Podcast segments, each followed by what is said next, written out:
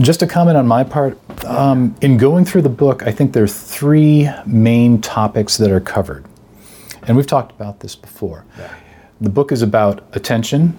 Where do you put your attention? What is capturing your attention? And, and also what is taking away your attention?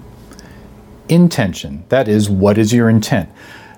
Even if you don't have specific goals, what is the end result and what is the process that you go through in getting to the end result? And then lastly, consumption. And consumption can be consumption of social media, but can also be it can be consumption of food. I mean, Yeah. you and I just had coffee and donuts. Donuts, but we did go eat something healthy before, and those donuts were a real letdown. Yeah, and I, I, just, I did 25 push-ups on the sidewalks of San Francisco.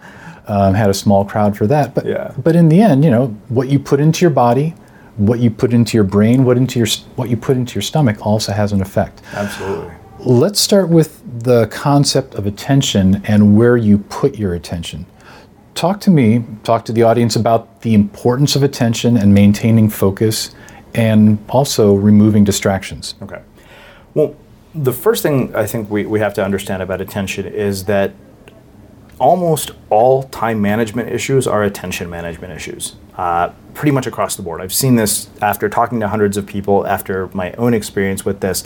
I know for a fact that if you can manage your attention, if you can have intense focus even for one hour on one thing, your productivity goes through the roof. Uh, of course, you have a thousand different things that are competing for your attention, but so let's talk first about dealing with how you manage your attention. I think at the core of you know distraction more than anything, or dealing with distractions, is reducing the volume of input mm-hmm. because everything about attention comes down to how much input can you take in and how much can you process. So basically, if you want to increase your attention span, you just reduce the number of things that are competing for it. Now, when we had Adam Gazzaley here, we talked about the neuroscience of attention. Uh, he, I don't think went as deep as I finally did with his book. I, I started to really tease this apart. But what I realized is that for any one of us at any given time, we have three types of input that are competing for our attention. There's visual input, there's auditory input, and there's kinesthetic input.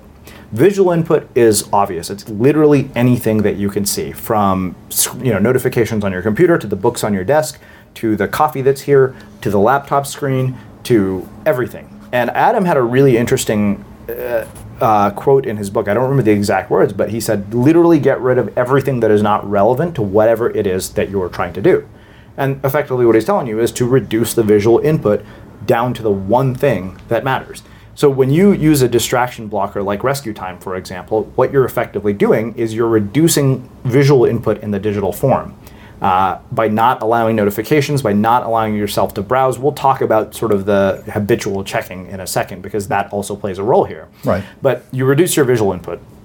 The next piece of this is reducing auditory input. Now, most people, depending on what their situation is, might have kids screaming in the house, they might have TVs on, and the way you reduce auditory input, for me at least, and the one that I found effective, and it seems pretty consistent across many of the prolific creators that I've talked to, is to use noise cancellation headphones and use music to do it.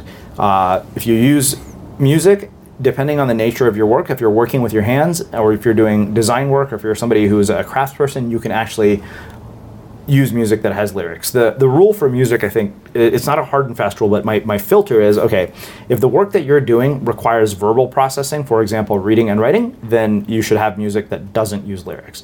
If, on the other hand, you're doing work that doesn't require verbal processing, for example, like painting or sculpting, you can listen to music with lyrics. But the whole point of music is that it drowns out all the other sound. And if you look, talk to most people, what they'll do is they'll take one track and they'll put it on repeat, Right. and it puts you into this trance almost.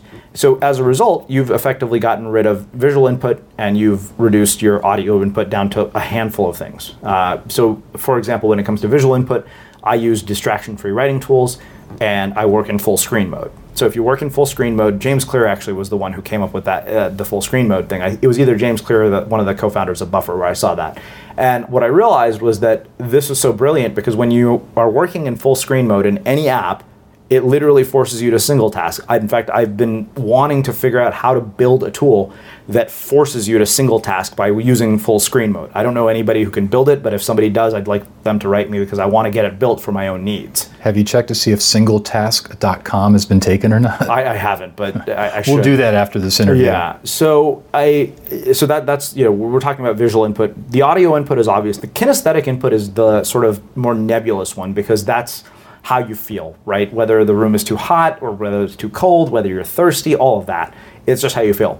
Because all of those inputs are effectively competing for your attention. Now, if you think about it, the average person, let's just look at visual input. Imagine you have five browser tabs open, you have messages coming into your inbox via email, you have Facebook Messenger open, and then you have four or five different things on your desk. If you have that much visual input, competing for your attention, of course you're going to have a difficult time managing your attention. It's not a coincidence that Cal Newport has made very, very deliberate attacks on the idea of the open office because of the fact that if you have an open office, you have a large amount of auditory and visual input that is incredibly detrimental to being able to do deep work and to be able to focus and to manage your attention. You know, you've just mentioned three uh, people: Cal Newport, uh, Adam Grant, Adam Gazzaley. Adam, Gazzaley, yeah. Who are other, let's say, leaders, spokespeople in this arena who are basically saying, "Hey, look, there's just too much noise in our world, and we need to bring our focus back." Ryan Holiday, Steven Kotler, David Heinemeier Hansson. Uh, Ryan wrote a really interesting article on Medium recently about news consumption and, and the fact that we create more news than we've ever created in our lives. Sure. Uh, that's because there just is so much happening every single day. It's kind of madness. But so much of it is not going to be relevant in about a year or two. Uh, it, it's interesting how much we think is relevant that's not and it made me really wonder. And then you layer on top of that the fact that we all have social media accounts where we have Instagram and Twitter and, and Facebook. And you start to wonder if you've got this much noise competing for your attention, you're never going to hear the sound of your own thoughts.